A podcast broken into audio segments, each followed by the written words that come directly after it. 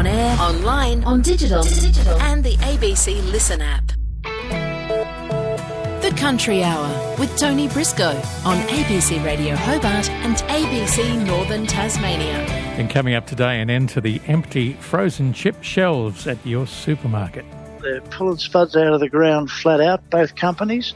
They're both back to full operations, which for them is a 24/7 arrangement, 12-hour shifts. So they are full on trying to get chips back onto the shelves. And keeping livestock out of important waterways. There's three creeks that come together and all meet in Thurston. And that's what makes up the Panatana Rivulet, which comes out down in Port Sorell. So this is basically the catchment for most of Sassafras, Moriarty, the district really. So it all comes down through here. They're fencing the creeks across the state. And finally, an end to the frozen chip shortage in our supermarkets. Those stories coming up on day one of autumn. G'day, Tony, with you on this midweek start to the new season. And in just a moment, predictions about the rainfall we can expect in Tasmania over the next 3 months. Also today, the launch of the first electric logging truck for use in forestry operations. Plus, all the livestock details from Parana with Richard Bailey, who reckons the mutton market is the lowest he's seen in many years. We'll also check the weather as well. Take your thoughts on any issues via the text line 0438 922 936, that number, 0438 922 936. First up today, a brand new autumn season ahead of us as we bid goodbye to summer. So what are the expectations for rainfall in the state over the next 3 months? Senior climatologist with the Bureau of Meteorology, David Wilson, says the predictions are for average to dry weather across different parts of the state. The rainfall outlook for autumn for Tasmania looks a little bit drier than average. So for the 3 months, March to May, we're, especially for the western half of Tasmania, we're looking at around about 40% chance to 30% chance of exceeding the average rainfall. So that's for the western half of Tassie. For the eastern half, we're looking at around about average conditions. Is that similar on the east coast, on the mainland as well? Yeah, on the mainland, more broadly for Australia, the rainfall outlook for March to May is for below average rainfall, except for the east coast. What's driving the weather pattern at the moment? We're seeing La Nina breakdown in the Pacific Ocean right now. The ocean temperatures are back to neutral and the atmosphere is moving back to neutral conditions as well.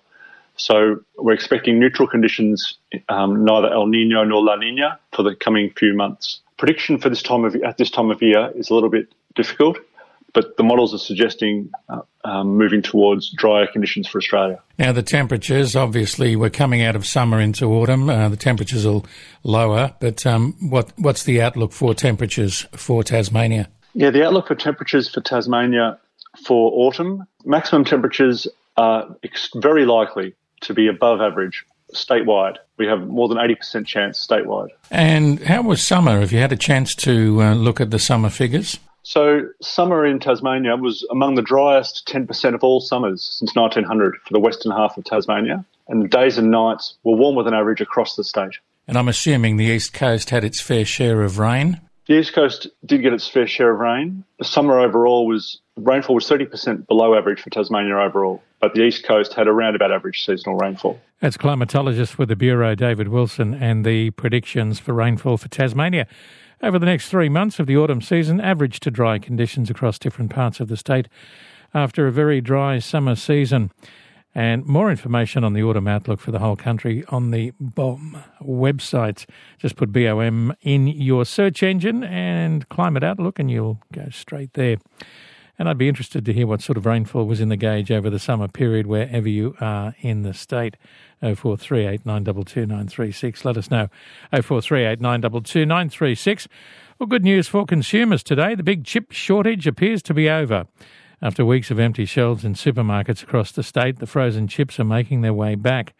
State organiser of the AMWU, Mike Wickham, says workers at Simplot and McCain's are busy processing the potatoes from the new harvest around the clock.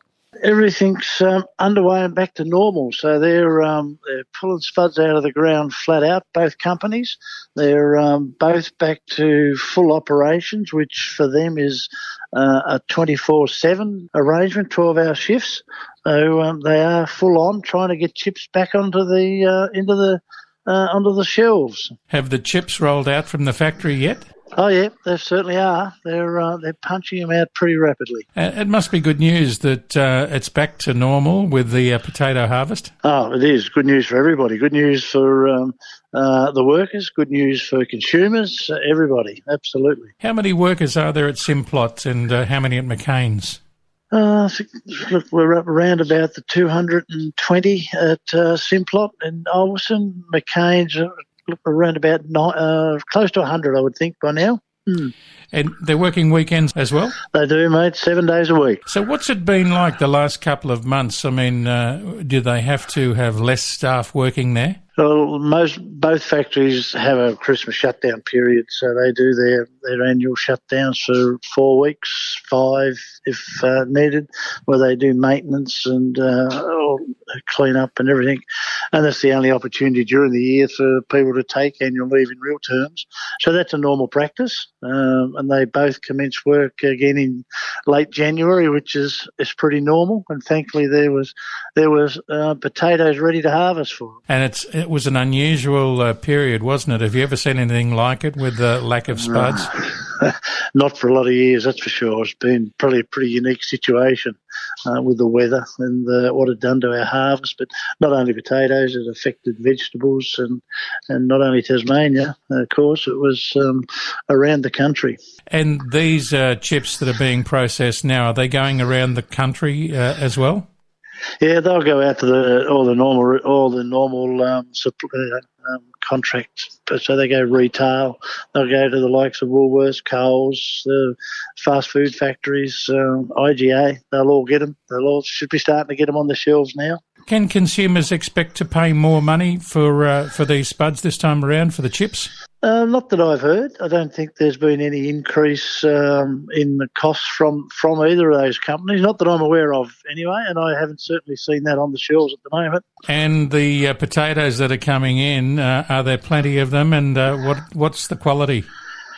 The quality is, by all reports, is pretty good. They're quantity-wise, probably going to be a little bit later in the year to see how that holds up. Potentially, you know, they both could be a bit shorter tonnage to what they normally are, but they'll both go close. So we won't have a shortage of chips for the end of the year, Christmas, into the new year. So both have done late planting as well, so they should hold up pretty well. And of course, a lot of restaurants, a lot of fish and chip shops, a lot of places like that missed out in the last couple of months. Will they get back to normal very quickly? Yeah, I should imagine so, because as I said, they have been pushing them out now since late January, pretty solid. We should see them all back in your favourite restaurant pretty shortly. It's Mike Wickham, State Organiser of the AMWU, talking about the return of the frozen chips at a supermarket near you as the new season potato harvest gets into full swing. And as Australia comes out of the hot chip shortage, will there be enough potatoes to go around this year? Another potato farmer, Terry Buckley, started harvesting crisp potatoes last week from his farm outside of Mount Gambier. He says early signs point to a potentially lower harvest yield. Well, we're underway. We're doing crisping potatoes for sending to Adelaide. Quality's very, very good, and but our yield I don't think is where it needs to be. It's going to be a bit light on, and I get a feeling that's going to be the theme for the season a bit. And why do you think it will be the theme, and any ideas on what might be causing it? Well, we finished up planting a lot of potatoes a month later than we should have, as we normally do. And in Ballarat over there, they're like 6 weeks behind where they should be. So it depends now how the autumn goes, and already you're getting these quite damp mornings at times. And when you get that sort of thing, it's hard to keep your crop growing. It tends to want to senesce and die, or the target spotted blight gets in, and so we need a long, summery sort of an autumn to finish off the crops that are later. So. And do you think this is just your farm or farms across the region? Well, I've heard that like some of the early crops further north, which, you know, because they can get some very harsh weather heat-wise up there. So it's probably been a bit more mild than they would expect up there. And they've turned out some very, very good results. So it's going to be, I think it's going to be a year of mixed stories a little bit. You know, we've just come off of a hot chip shortage. Do you think there will be enough crisp potatoes to stop a shortage in that area coming up? I think we'll be all right in Australia. I don't think we're going to run short. Crisping's a bit different because they harvest potatoes all year round. But the French fry situation, it never shows up until December next year, because you'll have enough as you harvest now fresh. But if you finish up not getting your stores completely full, the problem happens November, December. And that's what happened this year, and that's when you'll see it, if it's going to happen again. Hopefully it won't. Are there enough potatoes being grown in Australia, or are we just growing just enough? We're pretty much just enough, and that's getting worse because we tend to be losing growers that, you know, the money's not working for them, or they're getting old, or various other reasons. There are other things you can do now that pay, you know, as well as potatoes. So there's a lot of reasons why people are sort of moving out of it a bit. But the other fairly significant issue is all of this variety right stuff with varieties of potatoes. So if you see an opportunity coming, you really can't get the access to the seed because the potatoes are attached to the processing factories or the washing people, and you can't just go and buy them without they let you buy them. And then you can't plant them thinking you might get a big price at the end because you really can't have them unless you have a contract for them. So very little potatoes is now grown where people think there might be an opportunity. We don't really plant anything that we don't have a contract signed for. And then periodically when you have too many, you finish up getting nothing for them. So you tend not to plant excess. Most years it balances out. Someone's got a few too many for everyone that's got a few too little. But we're tending to be on the cautious side that you're more likely to run short than oversupply. And has that always been the case, Terry, that growers are growing just to contract, or has this been kind of developing in this way for a while?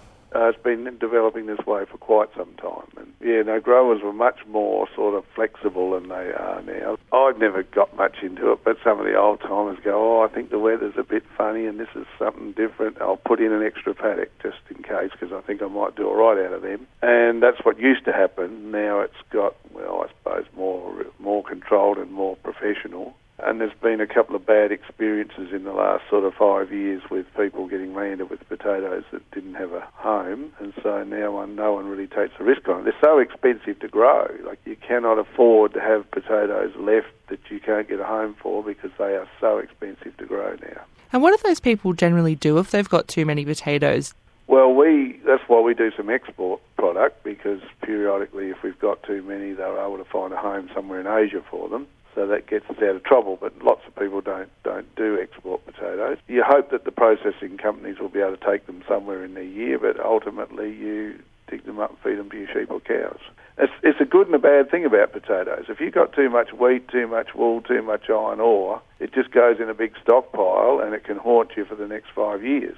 But potatoes being perishable, you've got this enormous glut, maybe in the next 3 months. But, 6 months after that, those potatoes have all, they've only got a limited life, and that glut has sort of cleared through and you're on a clean slate and away you go again. That's potato farmer Terry Buckley speaking there with Elsie Adamo about how things are going, in South Australia, the country's largest potato growing state. Still to come on the Country Hour, a new way of growing oysters catching on with growers, and the first electric logging truck in use in the forest. Rick Goddard. International Women's Day has been evolving over the years, and I'm thrilled to be broadcasting again from the Royal Hobart Hospital Foundation's International Women's Day fundraiser, March the 8th. The theme this year is Embrace Equity. So what does that look like in the world of medical research, in politics, and in governance in Tasmania? Spend a morning live with some of Tasmania's leading minds. Rick Goddard, Monday to Thursday from 5:30am on ABC Radio Hobart. Coast to coast, this is the Country Hour with Tony Briscoe on ABC Radio Hobart and ABC Northern Tasmania. Head into the forest very shortly to check out the electric logging truck. It's been described as the bulk handling of oyster farming, and the technology is being used by many oyster farmers across Australia. Known as the Flip Farm, the setup sees baskets travel on what looks like a conveyor belt with all the handling done from the boat. Founder of the Flip Farm, Aaron Pannell, is an oyster grower from New Zealand. He spoke with oyster growers about where to next for the product. Yeah, well, it came as, a solution to a few problems that we had. And I guess it's a series of events sometimes that these things come along. So we were struggling with the current system that we had, and particularly in storms and things, losing equipment off the lines. And I'd actually bought a small company, and with it came some spare equipment, and that turned out to be Hexel oyster baskets. And it turns out they were the kind of the ideal basket to use for this new system. So through a series of events, we happened to fluke on the system that we developed into Flip Farm. For people that might not have seen it, how would you describe it, and how is it different to what people might think of when they think of an oyster farm? Well, the traditional oyster farm uses containers to hold the oysters, and they're generally individually handled, so they need to be attached to lines and removed off lines or onto racks, and each one is handled one at a time, and it's picked up and placed onto a boat and then taken back for the emptying. With our system, we leave all the equipment on the farm. The baskets can rotate around a central pivot, and that allows us to open the basket, empty it out, refill it, and very importantly, it allows us to rotate the basket over onto a float which is attached to the top of the basket, which actually elevates the basket and the oysters out of the water, and that allows them to dry, and that kills off biofouling, which is basically all the animals in the sea that want to grow on our equipment. What does that mean in terms of what you can produce with the oysters? Yeah, we get an increase in production off the farms, but also an increase in quality, because the oysters actually like drying out, so the more often you can do that, the better that they are. And also, because the equipment stays clean, we get a lot less pests and fouling and diseases and things that affect the oysters. How long did it take to get it set up to where it is today? The first concept, the inkling of the idea was in 2015, and we were very busy with our oyster operation, so it took a while to sort of get to a point where we started to commercialise it. We applied for our patent in 2017,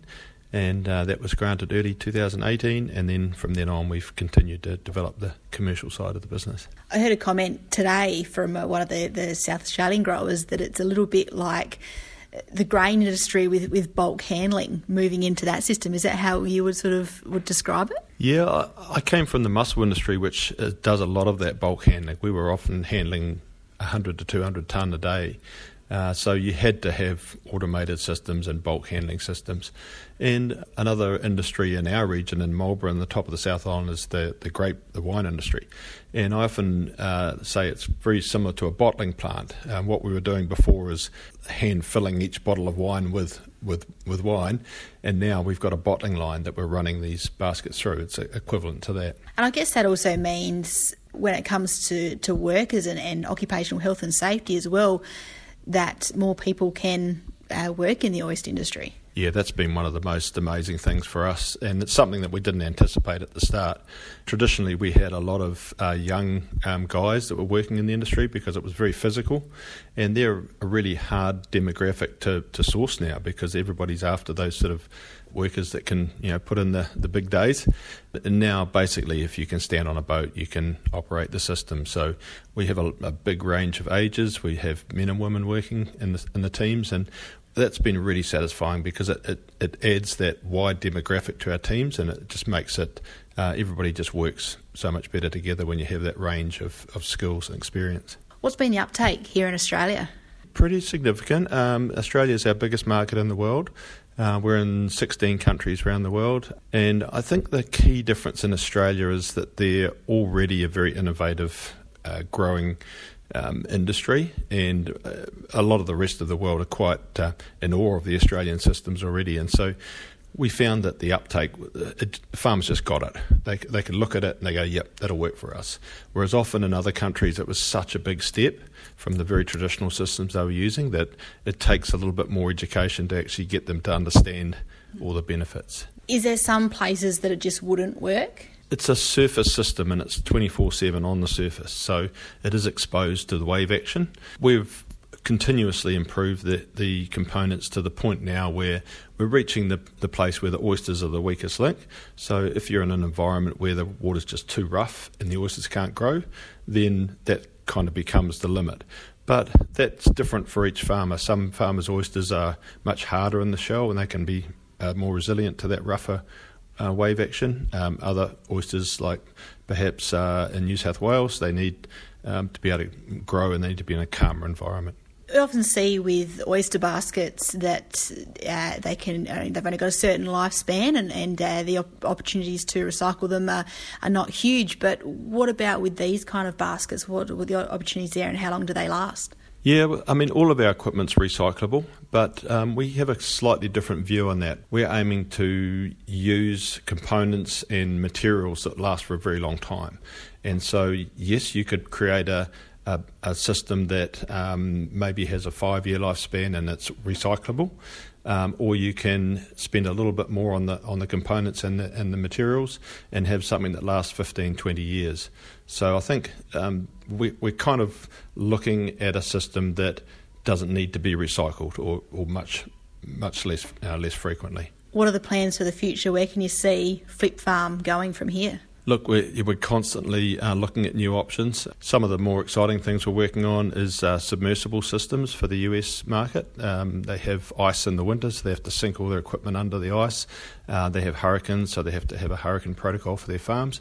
So at the moment, they can take weeks to sink their whole operation. So the latest system we're working on means they can sink their whole farm in 1 to 2 days. So that'll be quite a game changer for them. And then I think some of the bigger companies, even more automation, and so we can do more of the process on water is where we're heading. That sinking of the equipment, not something you'd see here in Australia, really. No, don't tend to have too much ice here. But yeah, it's something that, you know, could potentially lead to us being able to use it in rougher environments. Is it something that other species, you spoke about mussels there, but other seafood species can incorporate into what they're doing? Yeah, any species that can handle being out of the water for a period of time. So the key thing with oysters is they actually enjoy being out of the water for a time, and other species don't. And so we can use that break to actually control the biofouling. So species that can handle being exposed, yeah, definitely an option. Founder of the Flip Farm oyster growing system, Aaron Pannell, speaking with Brooke Neindorf about the expansion of the system and the plans for the future. ABC Listen. So, what's the craziest question you've ever been asked on the Dr. Carl podcast? We've had everything from prawn algae to urine volume and what turned out to be giant cosmic vacuum cleaners. We've had an AI writing a sassy email, cheese causing weird dreams. The background is that nothing is really impossible in science. Dr. Carl and Dr. Lucy have all the answers on the Dr. Carl podcast. Find it on the ABC Listen app. It's the Country Hour with Tony Briscoe on ABC Radio Hobart and ABC Northern Tasmania.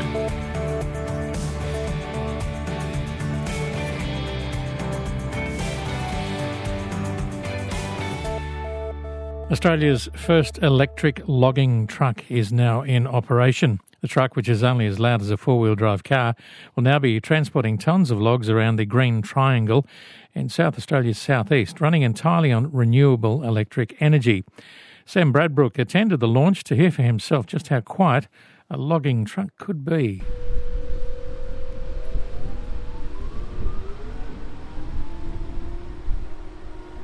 What you're hearing is Australia's first electric D-double truck in action, and it's about to hit the road in South Australia. Mount Gambier's Fennell Forestry and New South Wales Central Coast company Janus Electric have spent 2 years developing this B-double. Fennell Forestry's Wendy Fennell says it has the power to compete with diesel trucks on the roads. So the electric truck is powered by a Dana TM4 engine, which is 540 kilowatts, and it equates to a 720 horsepower engine. So it has a normal automatic gearbox in it and operates all using electric power through the system. It has regenerative braking that mimics that of a engine brake in a normal diesel, so with less noise. This B-double was once diesel-powered like most other trucks, but it's now 100% electric. It's charged with a swap-and-go battery system, and Fennell Forestry expects one charge to last an entire 12-hour shift on the road. Janus Electric CEO Lex Forsyth has lofty hopes for the electric-powered future of transport. This is the technology for the future for it. I think we'll see the mass electrification of fleets right around the world because electric is far more efficient than some of the other zero emissions energy sources. And the beauty about electric is that it's easy to maintain. There's not a lot of maintenance on these vehicles because of the electric motor. They're a sealed unit essentially. I think where does it look for Janus in the future? I think we'll, in 10 years' time, if we haven't got 15 to 20% of the Australian market, we haven't done our job properly. The project has been entirely privately funded, including building an on-site charging station. Advocates say electric power is the future and public money should be helping to build infrastructure to support it. SA Primary Industries Minister Claire Scriven says she's keen to see the on-road results. I found it fascinating to see what Wendy's been able to do here, and I think, you know, given that South Australia is such a leader in renewable energy, it's certainly something that deserves a closer look. So I'll be very pleased to go back and make some more inquiries and be talking with my colleagues about what I've seen here today and what the future might hold. Ms Fennell came into this project not knowing much about electric transport, but she's now the head of an Australia First trial. It's been very interesting. It's been a hard slog because there's still a lot of barriers to being able to put this in. But yeah, it's definitely exciting, learning new technology, seeing where our diesel mechanics are going to now need to learn in a new space. What this can deliver to a transport operation has been very exciting. Fennell Forestry Managing Director Wendy Fennell ending that story from Sam Bradbrook on the first electric logging vehicle in use in forestry. Still to come on the Country Hour, keeping the cows out of creeks on Tasmanian farms. We'll check out the livestock markets with Richard Bailey and also the weather. First up, the news headlines with Ellie Ward. Thanks, Tony. Tasmania's Veterans Affairs Minister says he's hopeful RSL Tasmania will support an AFL stadium proposed for Hobart's Macquarie Point once it receives more details about the project. The RSL says it can't support the controversial stadium proposal, claiming it will adversely impact the nearby Hobart Cenotaph. Federal Liberal member for Bass, Bridget Archer, says the Albanese government's proposed changes to superannuation have merit but need further investigation. The government intends to double the tax rate on earnings on superannuation balances above $3 million after promising not to do so before the election. Ms Archer says Labor's argument that the purpose of superannuation is to save for retirement, not wealth creation, has merit, but that Labor still needs to explain their broken election commitment. At least 16 people have died and about 85 others have been injured in a collision of two trains in Greece. The crash between a cargo train and an oncoming passenger train happened near the city of Larissa. Hundreds of passengers have successfully been rescued from the wreckage. More news at 1. Time now to check the latest on the weather. First day of autumn, and Luke Johnston joins us from the Bureau. G'day, Luke. Hey, Tony. How you going? Yeah, not too bad, and a good-looking day out there. Is it like that for most of the state? Yeah, most of it. So yesterday's cloudy weather is pushed away by pretty decent westerlies as a little cold front came over the state overnight. So we've seen some showers mostly into the west this morning, and we're likely to see that continue. They may spill into the far south. To 9am, we saw between 2 and 6 millimetres of rain into the west, with across the north and even parts of the Midlands and East Coast yesterday afternoon and evening receiving between 1 to 4 millimetres, but it was quite hit and miss. For the remainder of today, we'll just see those showers continuing into the west and looking at another 3 to 8 millimetres or so, more about elevated sites. Tomorrow, a very similar day to today, plenty of showers about the west and far south, but potentially tomorrow afternoon, the east coast might see some light showers, but nothing too significant, looking at 5 to 10 millimetres into the west and less than 2 millimetres into the east coast.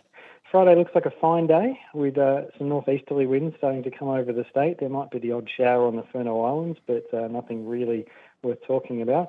On Saturday, some showers will redevelop about the northwest and the northeast, mostly about higher ground, in the range of sort of 3 to 5 millimetres. And then on Sunday, that looks like those showers in the northeast and the northwest increase to around 3 to 8 millimetres, but then start to see those showers extend to most other areas either Sunday morning or evening with a little trough moving across the state. So in summary, kind of a mild start to autumn. We'll see some slightly warmer temperatures on the weekend, And it looks like Monday to Wednesday next week, we could see some reasonable cold fronts come across the state, as is fairly typical with autumn. Okay. We looked at the summer season briefly when we were doing the climate outlook at the start of the program. When will all the figures come out for rainfall for the total for the summer period? A couple of days? Yeah, and it should be published Friday afternoon on the Tasmanian scale. So you heard from David already, and yeah, spoke to David. He said it was average rainfall for the East Coast and on summer. And Aaron at Swansea disagrees. Yeah, well, that's the thing. It was very very biased towards the start of summer, and then all of a sudden it switched off. So what most people think of as summer is probably January, February, and that was quite dry on the East Coast, but December was a bit of a different story. Speaking of climate stats, I've got an interesting one for you today, Tony. Yeah. Every station in Tasmania today reported the coldest temperature so far this season. It's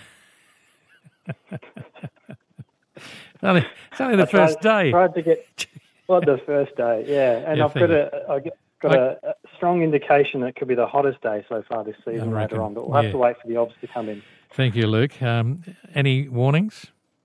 Yeah, today we've got a strong warning current for the southeast and the southwest coasts, and also for Bank Strait and Franklin Sound. Tomorrow, the strong wind area shifts a little bit to the lower eastern and southern waters between Wineglass Bay to Low Rocky Point. Looking at the coastal waters, westerly winds today, 15 to 25 knots, lighter and more variable about the upper east coast, reaching 30 knots over the far south and through Bank Strait and Franklin Sound. Tomorrow, westerly to begin with, 15 to 25 knots, lighter and more variable about the upper east coast, much like today. But during the afternoon and evening, the winds will shift subtly 20 to 25 knots up the east coast. Also, we're going to see winds reaching 30 knots over the far south. In terms of swell, west and south, we've got a west to southwesterly around 3 metres, increasing to 4 metres in the south during the afternoon and 3 to 4 metres in general tomorrow. Through Bass Strait, a westerly to 1 metre today and tomorrow, and up the east coast, a southerly today, tomorrow, 1 to 1.5 metres. And our significant wave height at the west coast, 2.5 metres at the moment, and on the east coast, we've got just under 1 metres off Moriarty Island. Beauty. Thanks for that, Luke. Thanks, Tony. See you later. Luke Johnston from the Bureau with the latest information for you as we head into the autumn season.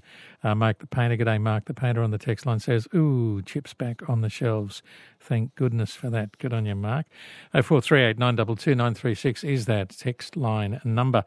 In a moment, we'll talk about farmers putting up fencing to stop the cows from going into the creeks. Rick Goddard. International Women's Day has been evolving over the years, and I'm thrilled to be broadcasting again from the Royal Hobart Hospital Foundation's International Women's Day fundraiser, March the 8th. The theme this year is Embrace Equity. So what does that look like in the world of medical research, in politics, and in governance in Tasmania? Spend a morning live with some of Tasmania's leading minds. Rick Goddard, Monday to Thursday from 5:30am on ABC Radio Hobart.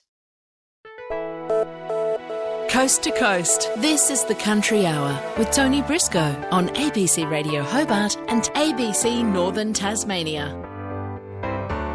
Coming up shortly, we'll talk about beef and the amount of beef going into China.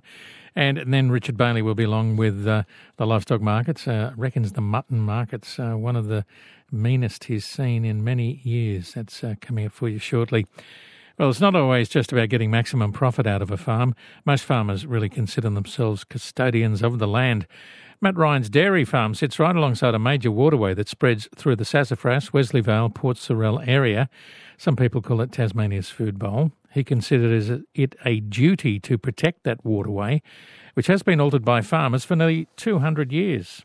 This is part of our farming property at Thurston, so we're standing right next to the Panatana Rivulet, just near Squeaking Point Road, which goes out into the Rubicon Estuary. There's 3 creeks that come together and all meet in Thurston, and that's what makes up the Panatana Rivulet, which comes out down in Port Sorell. Okay. So this is basically the catchment for most of Sassafras, Moriarty, the district really. So it all comes down through here. There's only one other creek in more or less in the whole district which doesn't come down through here. Right. Yeah. So it's quite a large, it's the bottom of quite a large catchment, really. It's highly modified. It's been highly modified for, 200 years nearly. These creeks were and wetlands were once much different to what they are now, and it's been, you know, the course of the creek's been altered over the generations to suit what farmers were doing at the time. However, there's a lot that we can do to, you know, protect the water quality and protect what we've got left of the environment, and even remediate some of it. When did you start fencing off your creeks like this? I can see it's a fairly new-looking fence, nice fresh fence posts. Yep, so we've probably been doing a little bit over the last few years, but we're trying to accelerate it a bit now to...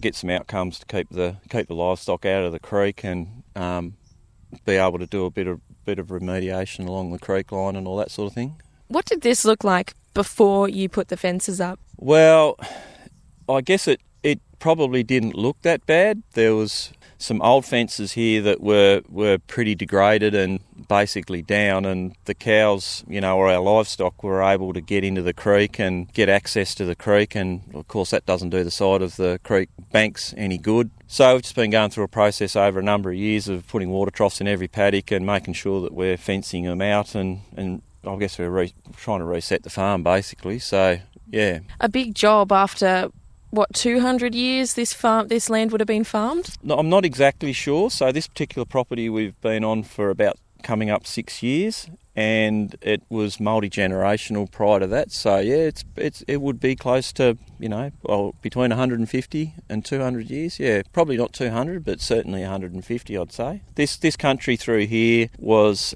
probably taken up in the 1850s, I think. European settlers, yeah. So you fenced this off and you've actually started to see some things grow back in the creek. Yeah, so we've got a center pivot irrigator here that actually does climb over across the creek, so we've got bridges there and we've had to make some changes to be able to do that. And we're seeing some blackwoods and tea tree and stuff coming up, and as you can see just behind us here, there's an area between where we are now and the road which isn't ever going to be irrigated, and so we've gone out way wide with the fence, about 12 metres off the creek line, and we're going to do a bit of a re-veg program here. But it's amazing too, even so, if you just leave it alone, how much it regenerates itself just by basically keeping the stock out. Why do that with this section? You could, even though you don't irrigate, you could just let cattle roam on it. Well, I think we're custodians of the land, and that's really important that we try and leave it in a better state than what we found it. And it is difficult to try and do it all at once. It's a process over time, but it is important to keep the livestock out of the creeks because they can damage the edge of the banks and all that sort of stuff, and water quality for users and recreation and for the environment downstream is also important. So I think, you know, all of those things add together, and it, you know, believe it or not, it does. I believe anyway. It's adding value to the farm as well, but that's not the driver for us. The driver really is to try and, you know, I guess have a footprint here where we're running a commercial operation and we're part of an industry, but also be active in actually leaving the place in a better state than what we found it. It's quite an expensive thing to set up, you were saying, but you can get grants to help you out along the way? Yeah, that's right. Like, we were the beneficiaries of a small grant of about $5,000 to do some of this work, and we've spent a lot more than that. But I guess that's a contribution, from the government, I guess, that we're grateful for. It's a bit like, say, renovating a house and somebody giving you a bit of assistance with the paint or something like that. It really isn't a big contribution, you know, in relative terms to what all this stuff costs. However, it's appreciated. So is it fair to say that the farmers who are doing this, it's more of their choice to do it? They really have to put up a lot of the money themselves and see the value in it, rather than just getting a bit of funding and going, why not? Oh, I think so. But, you know, I think if you think about it enough, there's benefits in doing this stuff from a commercial point of view. Like, you don't want dairy cows getting down in creeks and drains, and, you know, when they're milking cows, they end up with mastitis and all sorts of problems. So there's a commercial reason to do it, but I think really it's a twofold thing. You know, you put the investment in, you're improving your property, you're improving an outcome for hopefully for the environment, and also most things that you do that are good practice do end up actually rewarding you in the long run anyway. The main thing with this is that it is a big job and it does take time, and it's the sort of thing that I guess if you went to do it all at once, it'd be certainly a task for us that we'd find challenging if we had to do it all at once. But what you find is you do a bit at a time, and you know, do a bit every year or a bit every winter when you've got time, and you know, after 4 or 5 years, you can really see that you've made a difference. So is this something, this is not just a one-year project that you're doing, but something that you'll just integrate into the management of your farm? Oh, for sure. We'll be doing this sort of stuff until we retire. We've got lots more to do, and it's, you know, it's not a 5-minute job, so this will just be ongoing for us for while we're custodians of this farm. It'll be a process that we'll be continuing to do, and I mean, fences don't last forever either, so by the time we probably get it all finished, it'll be time to start repairing the ones we just put up.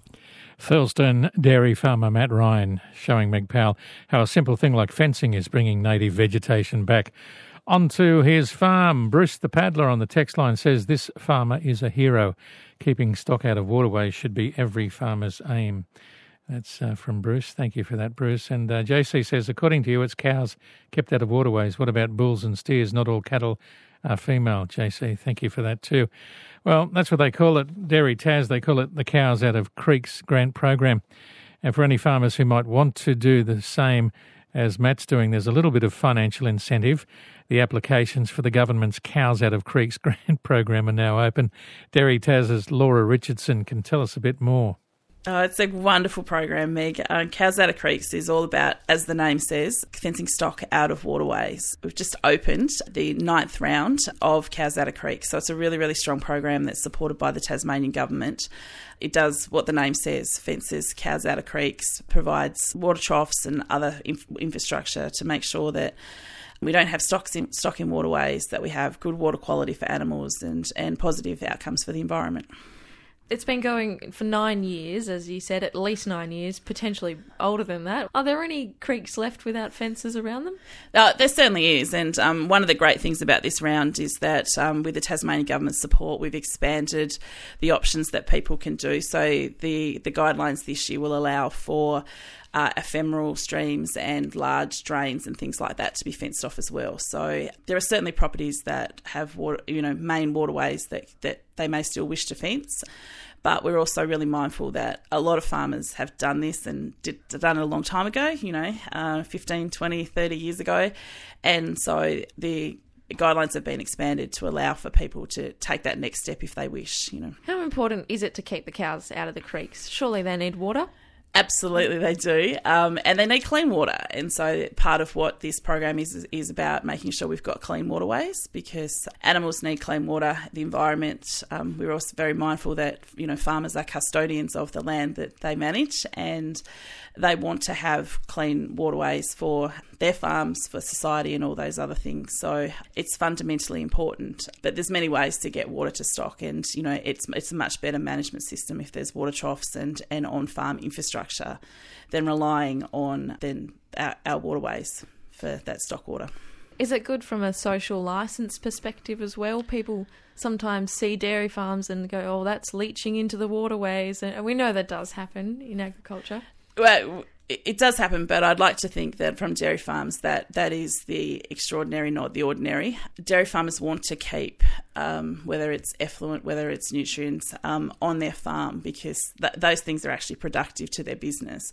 But they're also mindful that, you know, they live and work where they are, and they want that to be a great place to be, and they want their farm, their environment to be what broader society wants it to be. So I think that farmers are really mindful of what their responsibilities are, being custodians of those lands, and this grant round just supports them in being able to do more. Those farmers who have done it for a long time or who've taken it up fresh in the last few rounds, What kind of difference does it make on their farm? Look, I mean, all farms are different, and these grants are open to anywhere across Tasmania, so there's different environments. But I think some of the really positive things is by fencing off, you also have the ability to place in water troughs or other water infrastructure on your farm. And so there's the environmental benefits that are obvious. Not having stock in water and things means that there's less opportunity for disturbance and pollutants and all those things. But there's lots of really strong benefits for animal health and things like that too. So whether it's hoof care, whether it's the water that those cows are drinking and the quality of that. So lots and lots of positives for farmers, in just the practical production of their business. It's a great little program. It's $5,000 to incentivise people. And I think sometimes that little bit of help just means that you do it this year, not next year. And we really encourage people to consider it and apply. So the grant is $5,000 each? That's right. It's $5,000 per project, and it's a rebate scheme. So people put in an expressions of interest, which is by the 30th of March, and then that'll be considered by a selection panel. So it's a competitive grant round, and then those approved projects have over 12 months to complete their project. So we're mindful that seasonality can affect when you can actually sometimes get on the land to do that fencing, and so we allow some time for that to happen. It's well worth considering. Is $5,000 a good, helpful chunk of it?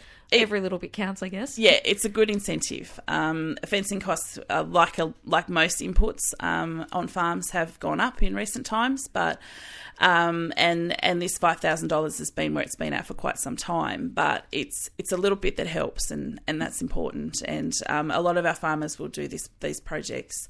They've got them in mind anyway, so a bit of help might mean that we do it this year, not next year, or we do a little bit more, which is often the case, because certainly in the past with these grants, farmers have spent well and above that $5,000 to complete projects, and they've done expansive lengths of fencing, and that's a credit to them. They're really investing in what they're doing. It's just a great program, and encourage people to apply. Dairy Tas President Laura Richardson talking to Meg Powell about the Cows Out of Creeks Grants program, and you can head over to Dairy Tas website to apply before March 30th.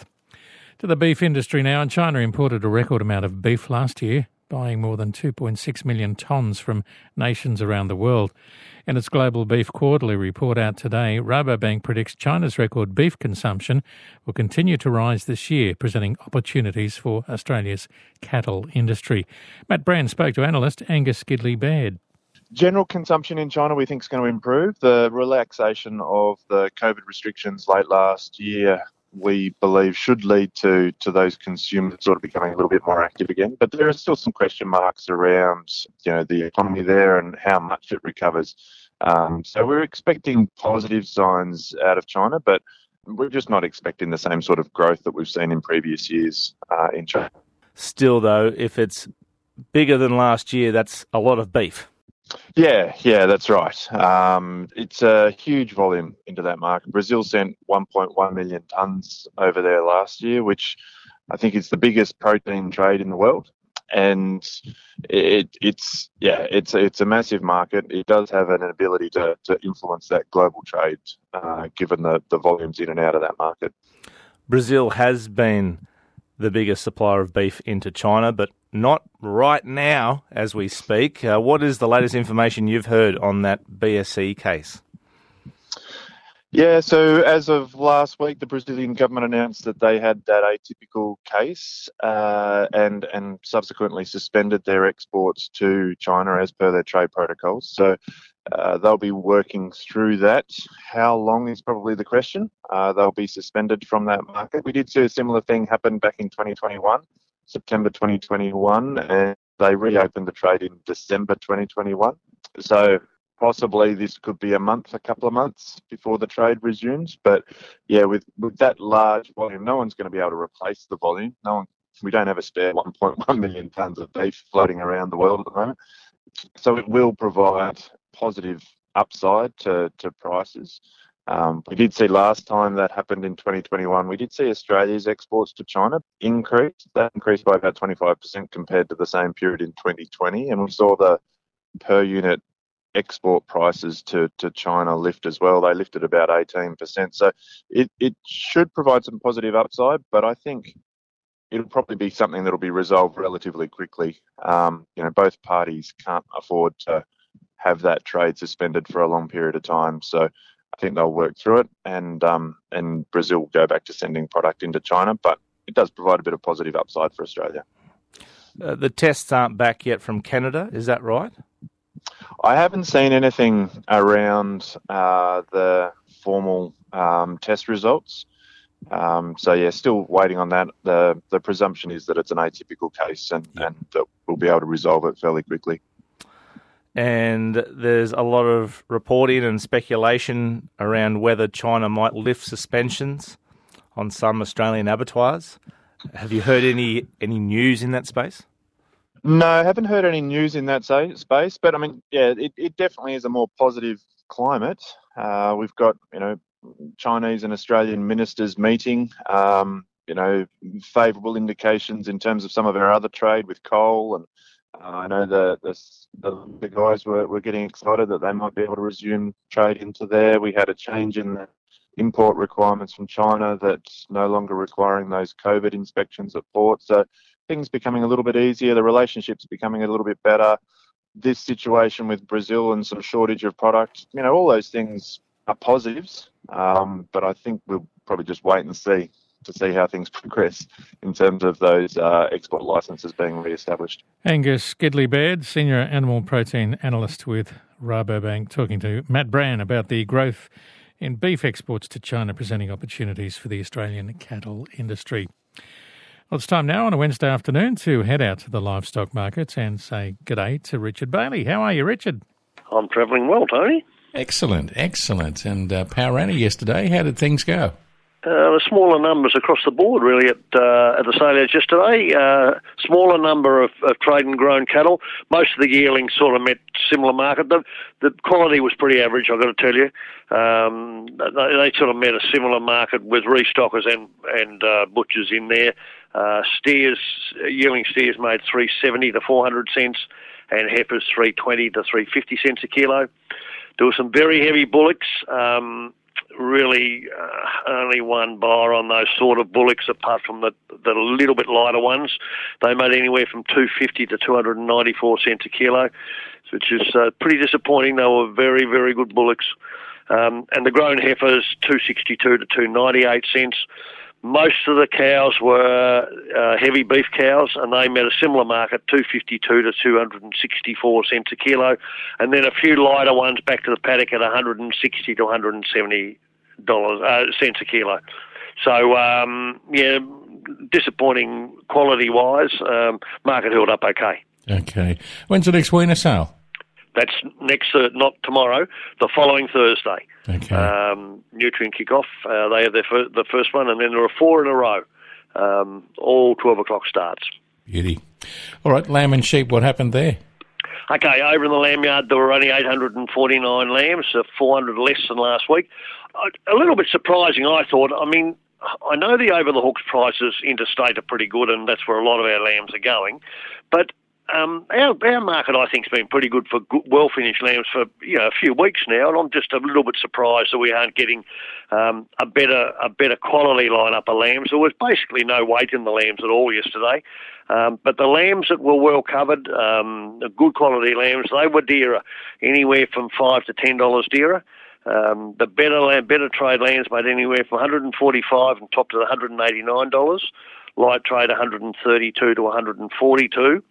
Restockers bought very small lambs from $40 to $66. Light lamb, $68 to $96, and then light trade, $96 to $128 a head. So they put a good floor in that market. Over in the mutton yard, there are only 783 sheep. This would be probably the cheapest market per kilo that I've seen in many years. The market was basically back $15 to $20 in most cases. The very heavy crossbred sheep made $52, and then the other heavy sheep made $50 to $70.